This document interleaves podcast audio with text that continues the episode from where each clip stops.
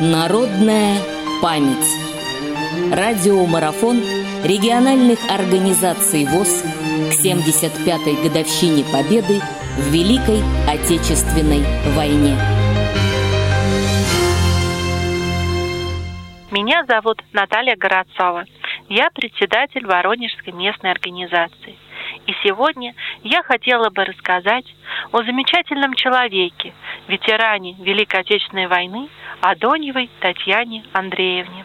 Татьяна Андреевна родилась 5 мая 1925 года в семье рабочего в городе Воронеже.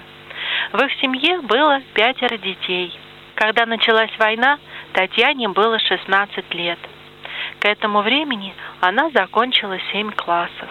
Ее старшему брату было 19, и его сразу призвали на фронт, где он погиб 7 июля 1942 года, защищая Москву. В Воронеже располагался военный госпиталь, куда привозили раненых с фронта. Татьяна вошла в тимуровскую команду, которая ухаживала за больными. Кормила их, обмывала, перебинтовывала. Но в июле 42 года в Воронеж тоже вошли немцы. Здоровую молодежь отбирали и отправляли в Германию. Татьяну по состоянию здоровья не взяли. Ее вместе с семьей отогнали в лагерь в Курбатово под Курском. Там же фашисты складировали свою военную технику и боеприпасы. Узнав об этом, советские летчики начали бомбить. Было очень страшно, кругом разрывались снаряды. Мы попытались бежать, вспоминает Татьяна. Но немцы их всех поймали и погнали в Курск.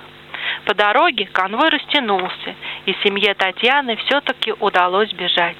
До темноты они пролежали во ржи, а с наступлением ночи стали пробираться в противоположную сторону. К утру они вышли к небольшому хутору. Там немцев не было. И до февраля 43 они жили в этом хуторе, в одном из бараков. В 43 году Воронеж был освобожден от фашистов, и семье Татьяны удалось вернуться в свой дом. Татьяна продолжила учебу, но в городе был голод, холод, много болезней. Татьяна также тяжело заболела, и ей пришлось оставить учебу.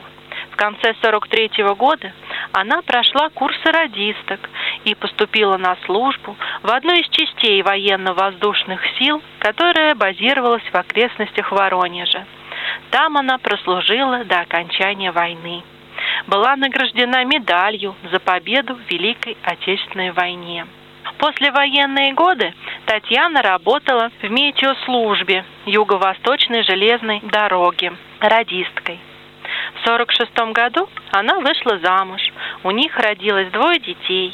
В 1948 году дочка и в 1955 году сын. Из-за плохого здоровья, тяжелых военных лет Татьяна в 43 года потеряла зрение. В 1970 году она вступила во Всероссийское общество слепых, где вела активную жизнь. На протяжении многих лет была группоргом, неоднократно избиралась в состав бюро, помогала другим членам общества. К юбилейным датам получала награды от правительства, так же, как ветеран Великой Отечественной войны получил автомобиль «Жигули». Неоднократно получала грамоты от Воронежского регионального отделения. Этот год у Татьяны юбилейный. Ей исполнится 95 лет.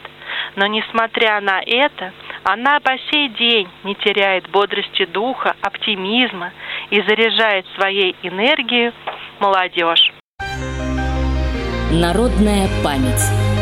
Специальный проект «Радио ВОЗ» к 75-летию Великой Победы.